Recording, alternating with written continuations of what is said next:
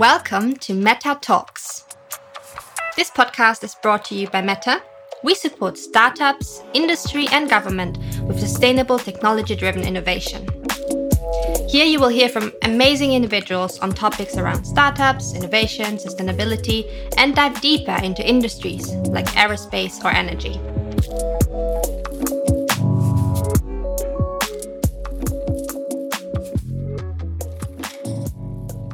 Welcome to the latest episode of Meta Talks. I'm your host, Will, co founder and partner at Meta. And today we're talking to Professor Tim Benton. He's the research director of emerging risks and he's the director of the Energy, Environment and Resources program at Chatham House. And he's also my dad. So this is a bit of an interesting personal professional combination. It's a very interesting dive through sustainability, climate, policy, consumerism, capitalism, all things in between. So it's a bit a bit of a heavy hitting episode. So grab a cup of tea if that's your drink of choice and get ready for a 45 minute chat around all things sustainability and climate change. As always, thanks for being with us and enjoy the show.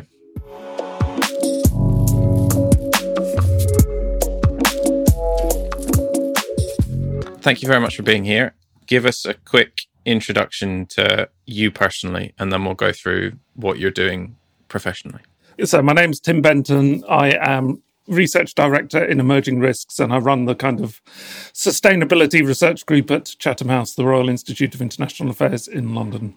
Awesome. And how did you end up at Chatham House? Because you've got a rather extensive academic background and research background. What was the route to the position you're in now?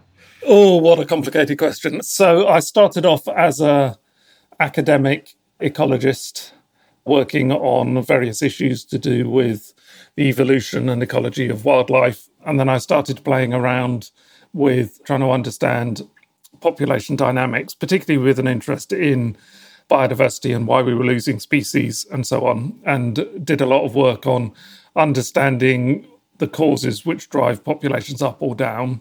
I then moved to thinking about, well, it's fine working in the lab and using model species, but I wanted to kind of do some real world work and switched into doing stuff to do with the sustainability of agriculture. Then very quickly realized that the sustainability of agriculture was not a technological issue, was not to do with supply, but was to do with the food system and demand.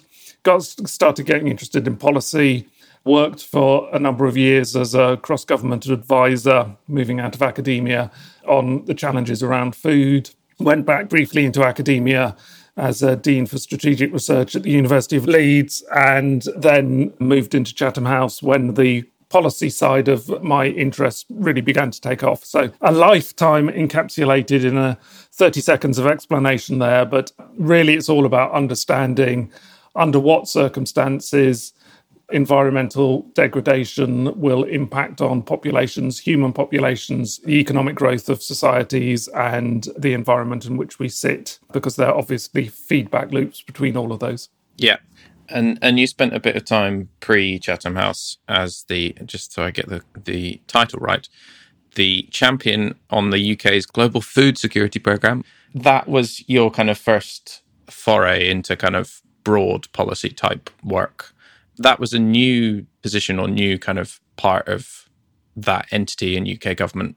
I think I'm right in saying, right? So I was uh, academic working and publishing lots of papers on sustainability in agricultural systems. And then 2007 8 and 2010 11, we had a global food price spike, partly caused by climate change impacts. And the driving up of food prices around the world led to a kind of a re engagement politically of the importance of securing food supplies to, to feed people after decades of kind of just assuming we'd solved that problem in, in the past.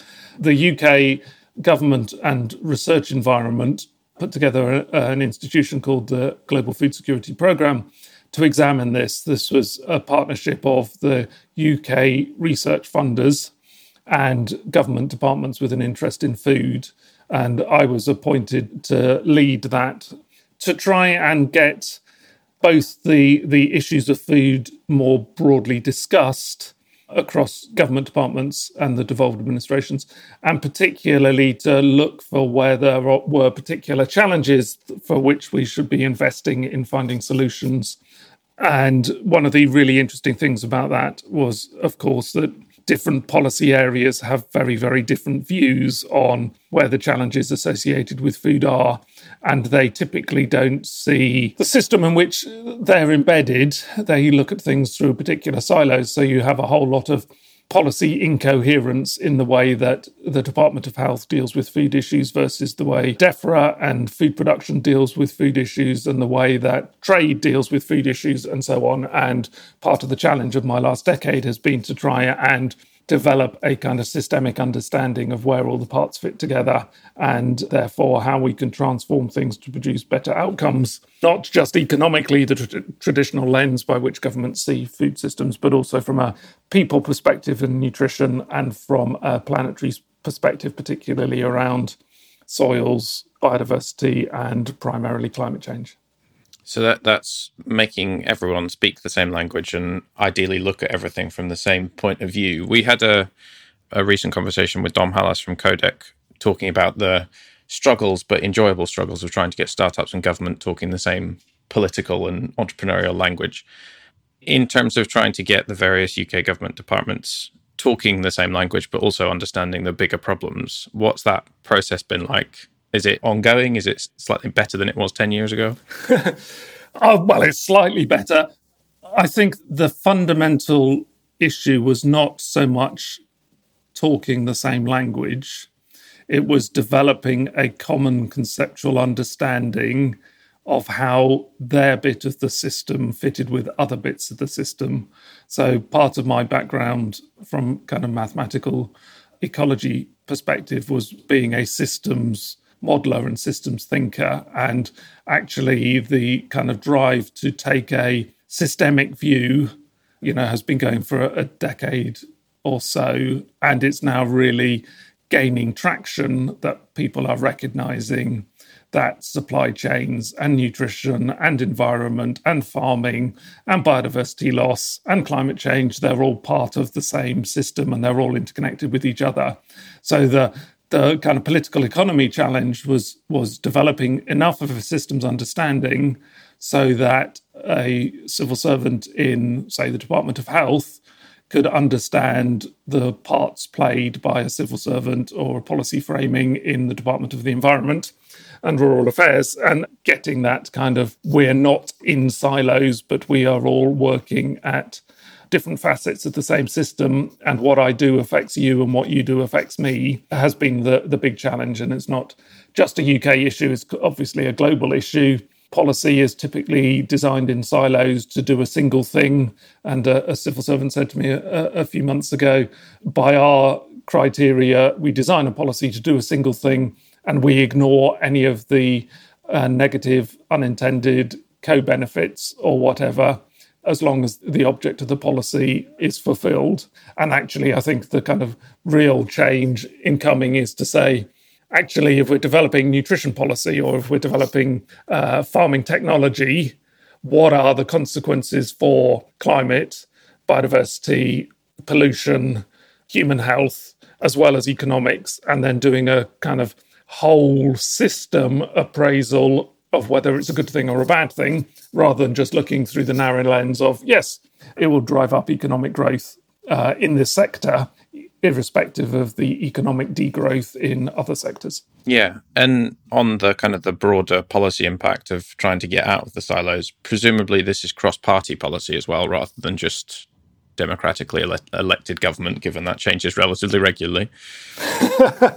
yeah, but uh, I mean, the, the, the reality of politics is that you have one party in power.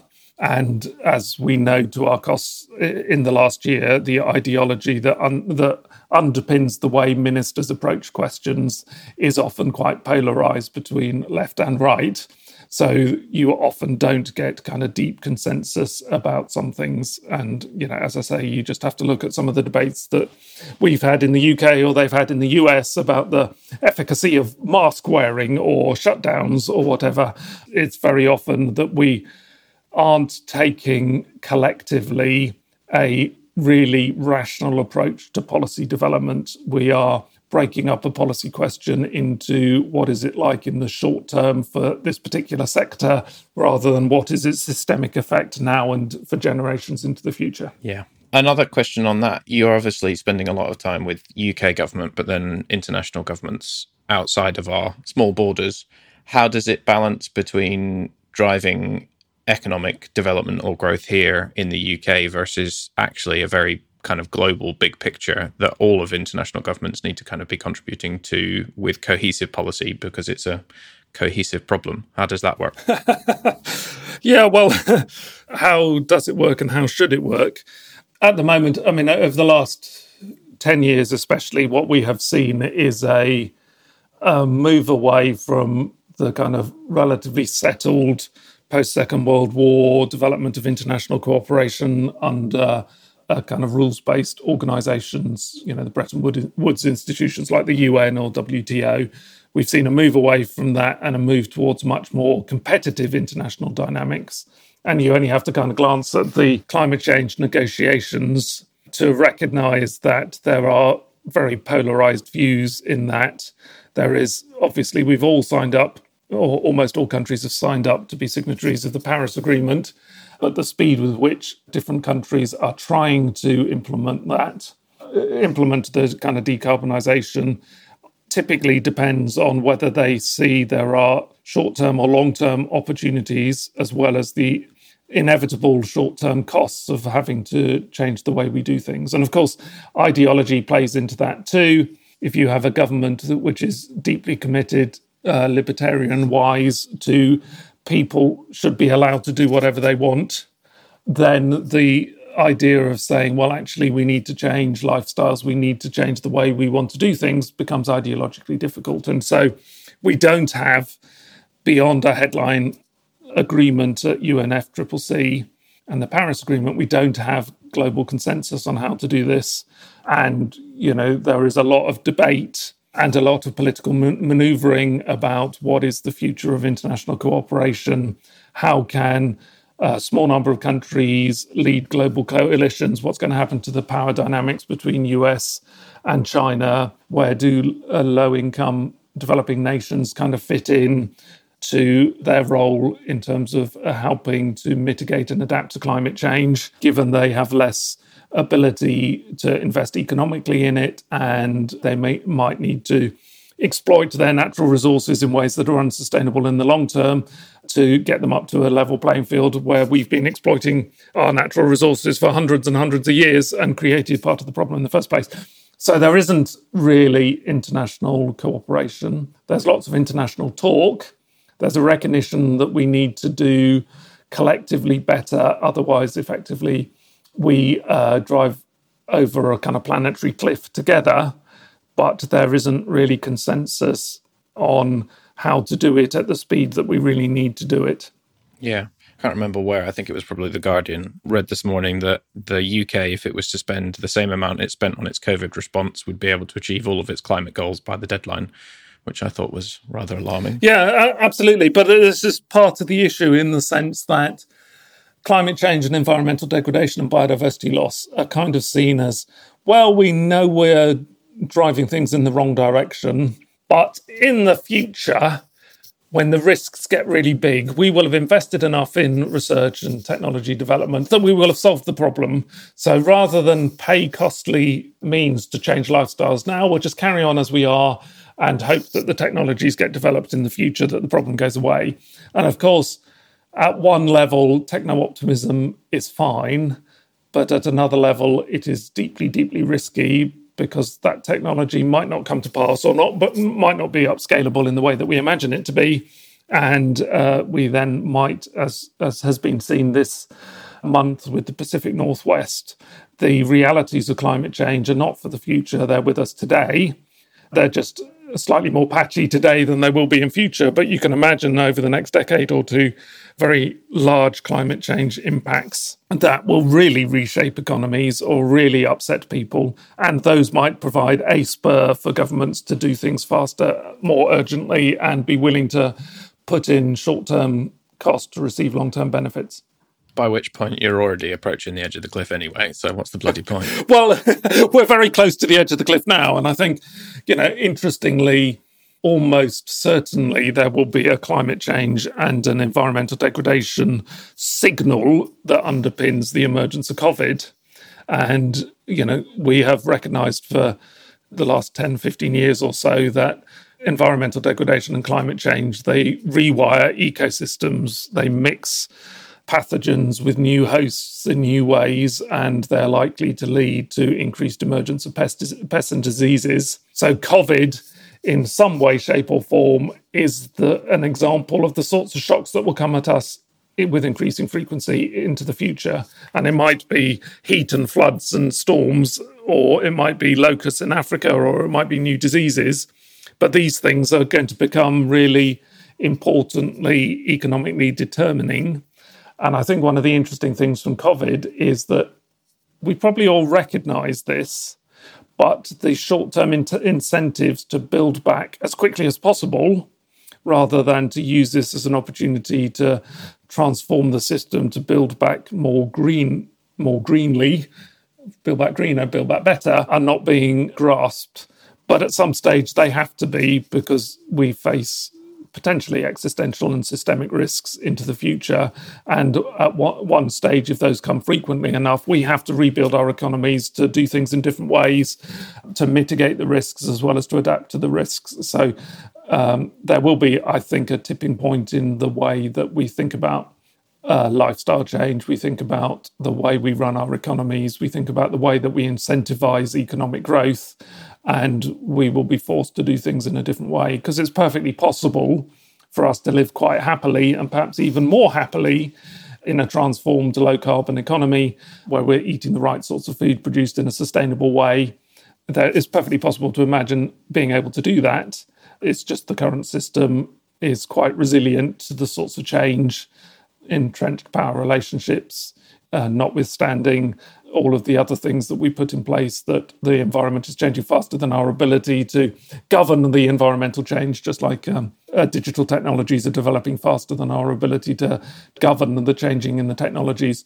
These things just take time and it's resil- the, the system is resilient to change, but eventually we will either deliberatively change it or be forced to change it, I think. Yeah. And kind of a couple of things from that. The first being the science has been there for decades in terms of this becoming a ever increasingly closer problem that we need to deal with. But as you say, the systems are entrenched and therefore very resistant to change is it something that you can break down into smaller challenges to solve nationally and internationally, or will it take another massive systemic shock like the pandemic to trigger everyone to be like, oh, actually, we, we, we need to change this, otherwise, that's going to be it? I think both are important, Will. It is almost a kind of tenet of systems theory that you can't optimize the system by looking at each connection in the system in turn and incremental change is unlikely to lead to systemic change that is planned and has the outcomes that you want it to. Yeah. So I think there is an element that we need to unshackle the shackles that create the current resistance in some way, shape, or form, making it easier to disrupt the system in a new direction. But obviously, in the meantime, there is lots of scope for that unshackling either to come from disruptive technological innovation or wider geopolitical slash climate impacts that will actually cause the system to evolve or to get shocked to and to allow it to, to evolve in a new direction. So, you know, just as an example, it's a kind of a thought experiment that we often toy with. If you imagine, uh, so so at the moment we measure country success in terms of its economic growth rate, uh, measured by GDP, yeah. gross domestic product. And GDP is effectively a measure of consumption to a first approximation. And if GDP is positive, that implies that year on year consumption rate increases. So it's an exponential growth process. So we live on a finite, finite planet. And if we use GDP as a measure of performance and we incentivize everybody else to kind of drive economic growth, then you have exponential economic growth on a finite planet, and it's inevitably a Malthusian conundrum. At some stage, we will uh, run up to the limits of what is not possible anymore. And technology will potentially slightly decouple the consumption from its impacts on the environment, but it won't do it explicitly. But imagine instead if we, instead of measuring our success by consumption rate growth, we measured our success by happiness, well-being, or some kind of well-being indicators, health, harmony, peace, stability, people's attitudes, etc. There is a well-known oh, there's lots of data that says uh, above a certain level of income, happiness doesn't increase, well-being doesn't increase. Yeah. So you would have very different policy incentives. It would be about building communities, as you know, some of the things we talked about in COVID year about people getting fractured and and alone, and recognizing the value of friends and family and space and all the rest of that you could imagine a very different sort of incentive structure that would drive innovations in the right sorts of things rather than innovations that promote consumption growth above all else. So it's possible to imagine some high level policy changes or shocks to the system or uh, citizens really saying, we've had enough, this climate anxiety is too much, let's change our lifestyle, driving the politics in a new way.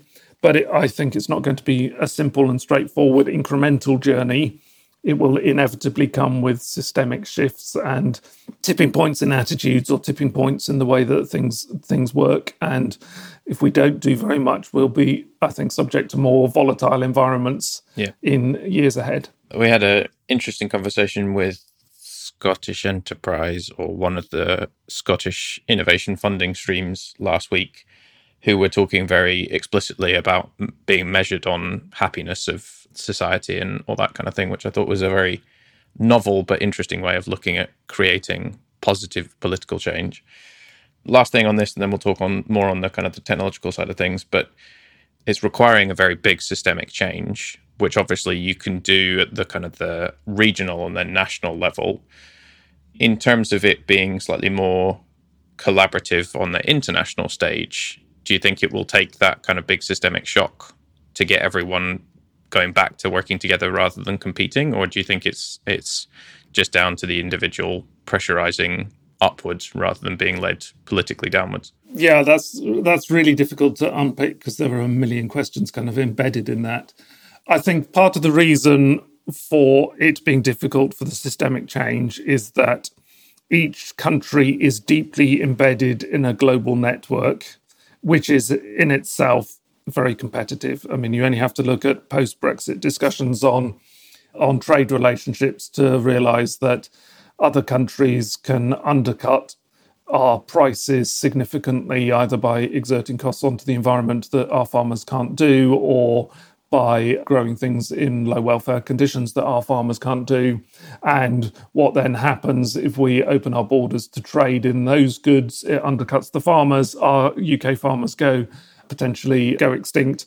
So you have this this very difficult situation that although you might be kind of optimistic about local change, local change can only go so far without the change in trade. Yeah. And the change in trade requires the partners with which we trade to agree on uh, essentially a common view of the world and to make more profit out of trading with us under a tighter kind of standards or regulatory regime than they would by selling to another country. And not all countries have the same set of values and are worried about the same things that we are. So there will always be other markets that they can go to. It's a prisoner's dilemma game at the moment where everybody's automatically kind of caught in the default race to the bottom unless we collectively agree to race to the top. And at the moment, and certainly over the last 10 years, the ability for us to collectively agree or even the major powers to collectively agree and then kind of enforce that agreement on, on a global world has become less and less and less, whether it's Trump or Trump China or Brazil or other countries that are increasingly populist and inward looking, the, the kind of collective environment is perhaps uh, making the, the risks of climate change and environmental degradation worse in the long term. What a cheery subject. we'll get there. We'll get there. We'll just. But uh, I mean, to, to, to answer your question, we'll be forced to get there. you know, we're having this conversation and we started off this conversation with talking about the emergence of food systems thinking. 10 years ago, none of those conversations would have happened. Now they're happening all of the time. And there's a UN Food Systems Summit for the first time. Yeah. These things are certainly changing. The speed with which climate ambition is being at least claimed is much greater than it was five years ago. It's still not fast enough, but everybody's kind of leaping onto a bandwagon. The big constraint is how can you do that at least cost in a competitive world? And we will be forced into a better urgency by the way that risks mount. You know, COVIDs or floods and heat domes or whatever it might be, we'll be forced into that conversation if we aren't moving fast enough. And so I'm actually short term pessimistic because there's a lot of hype about aren't we wonderful? We're doing it. Well we're not doing it that we need to. Yeah. But in the long term i'm optimistic that rationality will break out and we'll find a way. Because it has to. Because it has to. Yeah. So technological optimism in terms of novel technologies or novel applications of technology for helping solve some of these big problems or smaller parts of the big problem how does that couple with the kind of the policy framing or the government dialogue that you have at Chatham House? And have you seen anything interesting that you think realistically short term can make any any difference? Well, uh, yeah, I mean, tackling the latter bit first. Realistically, there is a lot that's going on. You know, we have increasingly the cost of renewable energy is cheaper than the cost of delivering old energy. You know, there's a whole lot of it kind of entrenched uh, sunken asset type thinking around, well, we still need to use the coal fired power station because we've still got a coal fired power station. And for the next 20 years, that can still continue. And we don't want to switch to renewable energy. But we're actually at that tipping point where, certainly for electricity supply, you can see a lot of positivity. Fossil fuels in general, oil and gas, it's still kind of often an easier option to go for that. But I think in the long run, we will phase it out. There's huge amounts of kind of technology in various places to do things smarter. But I think there is a fundamental issue in the way that markets worked, which, which is encapsulated, was first encapsulated by British economist called William Stanley Jevons in the 19th century. And he pointed out that if you have technology that, for example, makes coal fired power stations more efficient, you would expect to use less coal. But what actually happens is coal fired power stations became more efficient, energy became cheaper, you used more coal because you're pushing up the aggregate demand for energy. And I think the danger of technological optimism in a market driven society is the Jevons paradox writ large. So we can get better at doing things. If we're making a profit out of doing things better, that might drive demand. So the demand for the product is much greater than it was to start off with. So although you're making the process more efficient, the aggregate impact actually increases over time. Yeah. And that challenge, I think, is very real for everybody in this sphere that things, you know, always come with unintended consequences. And ultimately, on a finite planet, this is about recognizing that there has to be limits to demand. And how can you make profit uh, within markets that, you know, by their nature, will saturate because of the upper limit to, to, demand. And it might be that we need a technological wheel to drive prosperity growth. Yeah. So we're developing new things all the time and markets not saturating. But ultimately, we do have that problem that we can't have in infinite economic growth on a finite planet. Awesome. So that kind of dovetails quite nicely talking into the energy environment resources program at Chatham House. How does the department work you're also the research director or the emerging risks research director. So, what do the two kind of positions entail? What does the team do across the two teams? And more broadly, talk us through Chatham House as well. So, let's start with Chatham House. Chatham House was set up after the First World War, and it was our centenary last year, lost in the midst of, uh, of COVID. And we were effectively set up following the the situation that gave rise to the First World War as a safe space for governments to come together and have confidential conversations about issues that, that were affecting them. And that's where the Chatham House rule came from, in, in the sense that you can have an open discussion, but there is still some degree of confidentiality about it. The mission of Chatham House is to help governments and societies create a more sustainably secure, just, and prosperous world. And the big thing I think about the second century, as we're calling it now at Chatham House, is that whilst last century sustainability wasn't really part of the well was part of the mission of Chatham House, but we didn't spend a lot of time thinking about it. We're now recognizing that sustainability issues are really fundamental to every a- aspect of international affairs and geopolitics. So sustainability is becoming much more kind of front and central yeah. in terms of being the determinant of some of the political and geopolitical issues of the day. The Energy Environment Resources Programme is just about to be relaunched as the Environment and Society Programme.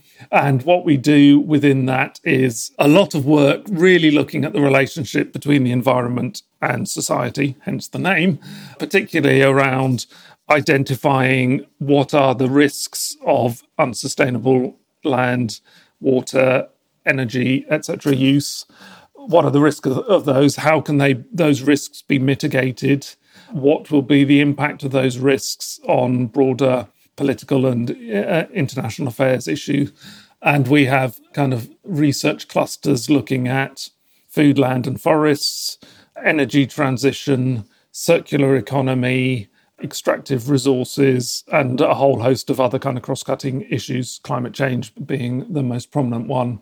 And then my title of uh, research director in emerging risks is really to bring the risks of environmental change and sustainability more the need for sustainability in more general into the kind of core of Chatham House. So I run this environment and society research program, which is a kind of silo in, in the way that departments are. But I'm increasingly working across the house as a whole to say program that works on Africa or the Middle East these issues are really important to shape the politics and the economic future of your countries. How can we work together to make sure that if the Africa program is working on economic growth, it's ensuring that it's done in a way that is more sustainable to uh, manage intergenerational equity issues. Yeah, and everyone else.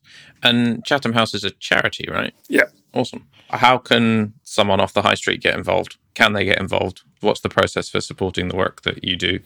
Chatham House is partly a membership organisation, and individuals and institutions, companies, governments, etc., can become members. www.chathamhouseoneword.org is the website. And the work that is funded in the research departments, including my own, typically comes from either philanthropic foundations or from institutions like companies uh, saying we've got a research question. Can you answer it? Or other bodies like like the UK government uh, gives us research funding. The web page has got a whole lot of information. We typically publish all of our uh, research outputs, and there are a whole host of interesting reports and blogs and stuff on the website. A lot of our meetings, we do a lot of convening pulling people together to discuss issues. A lot of those are open discussion meetings and so on, and those are all available on the web. So have a look and uh, see if there's anything that piques your interest. Yeah, we'll put links in the podcast description and all that kind of stuff. And historically, you were writing quite a lot of academic research papers and editing a lot of research papers. Do you still have time to do that? When I was a young academic, my most widely cited papers were effectively reviews of the literature and putting pieces together in new ways and new framings. And in academia, those sorts of approaches are often difficult to get recognition of because they don't form part of the, the real incentive structure for academics. So, what actually I've done over the course of my career is increasingly write reports, opinion pieces, synthesis pieces. Yeah. And being at Chatham House allows me to do that really until the cows come home. And my academic outputs, which I still do, but largely as part of collaborative groups. So I'm not carrying the can, writing the papers all by myself, uh, are ongoing. But the joy of being at Chatham House is that it is possible to take a really key question of our time and think about it creatively in new ways and pose new ways of thinking about it or new solutions to, to dealing with the problems of it. Awesome. Okay.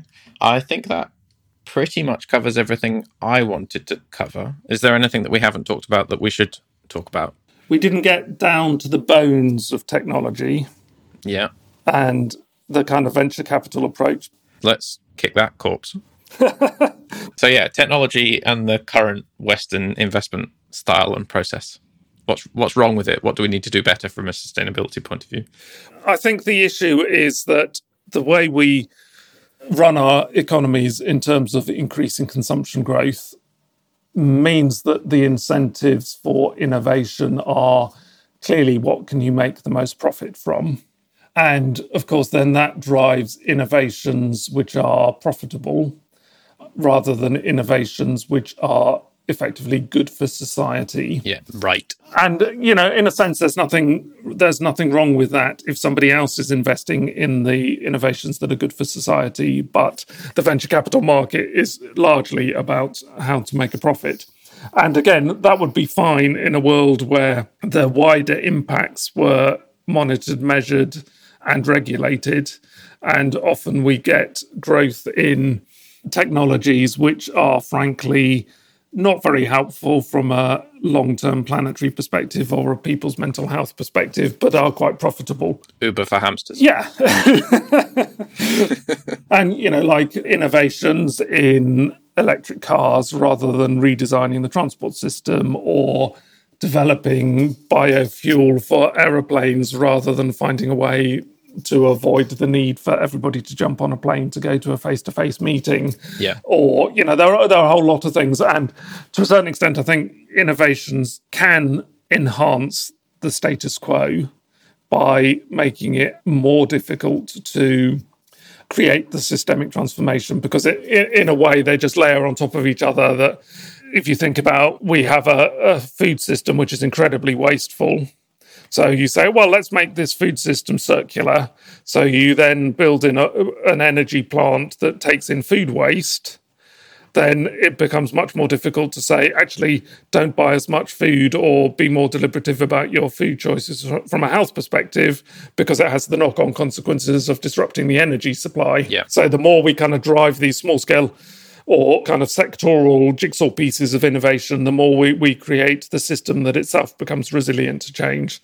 And so obviously we can't deconstruct the innovation ecosystem, but you know, there should be perhaps more environmental governance that our politicians could be willing to put in place to avoid some of the negative unintended consequences of driving up consumption growth, or there could be a greater recognition of the societal value, even though that perhaps is more difficult to to find a business model to fund.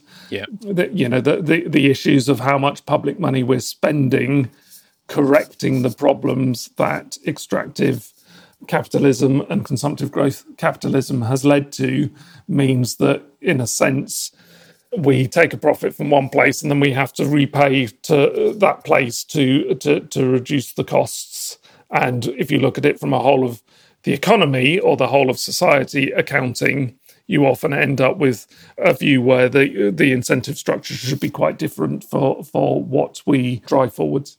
Yeah, it was actually just before this. I had a really interesting chat with Pippa Gawley from Zero Carbon Capital, which is a new sustainability hard problems, hard topics capital venture capital fund that are just in the process of raising their second fund and she was saying that it was it was an interesting moral and ethical dilemma for them as a team balancing the need to make systemic sustainability change and also try and make some money out of it because yeah. that's how venture capital funds are, are set up there not really being a huge amount of kind of working capital sources that are looking at these massive hard problems because they are such big problems they're very capital intensive or are, or seem to be capital intensive and therefore not working under the kind of current venture capital model. So I thought that was interesting because there are there are now investors looking at it, understanding that there is a massive issue to help solve, but not very many of them.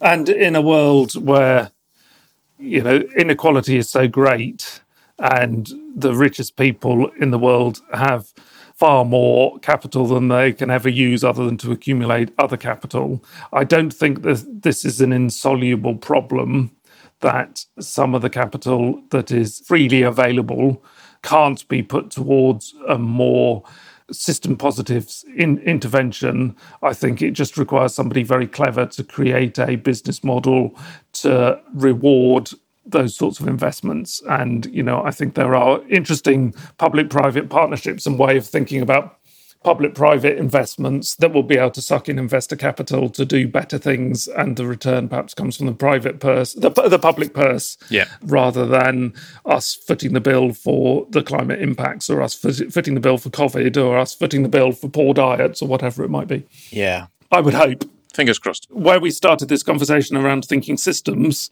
these are all elements of thinking systems about the uh, how the whole is greater than the sum of the parts and we should just st- stop thinking about individual parts and trying to design that part to, to its best and thinking about that, the way that the system as a whole functions. Last thing on that then trying to have the systems based thinking is it driven by policy? Is it driven by industry? Is it driven by the end voter, or is it driven by everyone? Yeah, all the above. So, so, so traditionally, we would think about policy effectively setting the rules of the game, uh, market players exploiting the game to make the most profit within the rules, and citizens slash consumers effectively licensing the rules of the game that it's a fun game to be part of.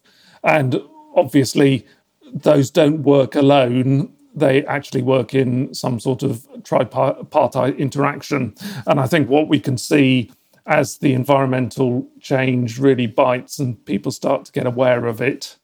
You know, certainly the Pacific Northwest heat wave, I think, has opened lots of people's eyes about how climate change is here and now for me, yeah. rather than something for the future. So, as, as citizens become more aware, they will politicize issues. So politics will become more adventurous. And if politics creates regulatory change, then the market will change because its point is to make a profit within the rules. So as the rules change, they have to uh, adapt. So I think all of those things will do come together and will increasingly come together to drive things in, in, in the right way. Yep. But it does really need us to take a step back and say climate change, biodiversity loss, air pollution, all of the you know human health and diseases all of the big issues of the day are all interrelated and they have common causes and the parts fit together like this jigsaw here. And if we change this piece then it fundamentally ripples all through the system.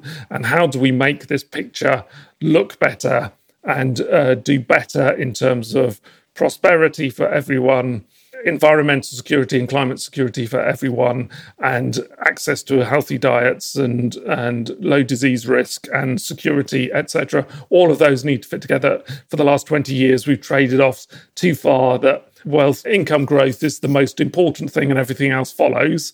And I think what we're all recognizing now is that income growth is a small but important part of the overall picture, and we can't have uh, national security, we can't have personal security without dealing with some of these issues. And we have to find ways to, to bring those into the tent and make sure that we're reducing the incentives to create a worse problem to solve today's problem of income, income growth. So we can actually deal with the problem. I hope. Indeed.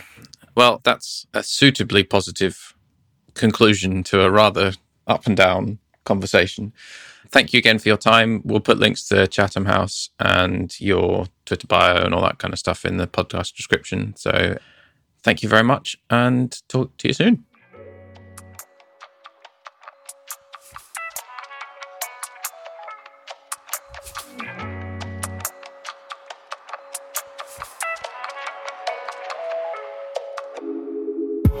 Thanks for listening. For more information about Meta and the work we do, head to our website, meta.partners.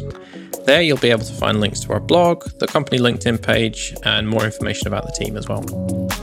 If you have any questions about today's episode or suggestions for future shows, our Twitter handle is at MetaTalks, all one word, and you'll also be able to find the team there as well. We'll be back with a new episode of the podcast, MetaTalks, sometime soon. So until next time, have a good one.